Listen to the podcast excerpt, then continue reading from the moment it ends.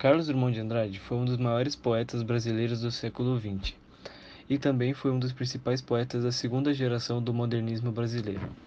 Embora sua obra não se restrinja a formas e temáticas de movimentos específicos, os temas de suas obras são vastos e, e empreendem desde questões existenciais, como o sentido da vida e da morte, passando por questões cotidianas, familiares e políticas, como a utopia socialista, dialogando sempre com correntes tradicionais e contemporâneas de sua época.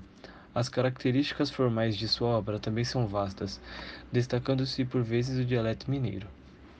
No final da década de 1960, começou o projeto do grupo Drummond com a primeira escola sendo o Centro Educacional Califórnia, localizado no bairro do Tatuapé, na zona leste de São Paulo.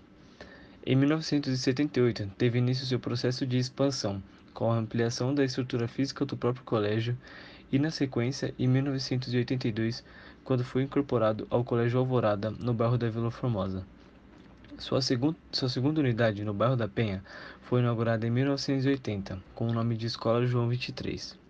Em 1987, no distrito da Ponte Rasa, o grupo incorporou o Colégio Radial, transformando-o em Colégio Drummond Ponte Rasa, já em homenagem ao poeta Carlos Drummond de Andrade, falecido naquele ano.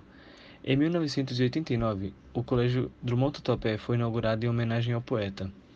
Em 1998, a Faculdade Carlos Drummond de Andrade recebe autorização para funcionamento e inicia sua trajetória com os cursos de Ciências Contábeis e Administração.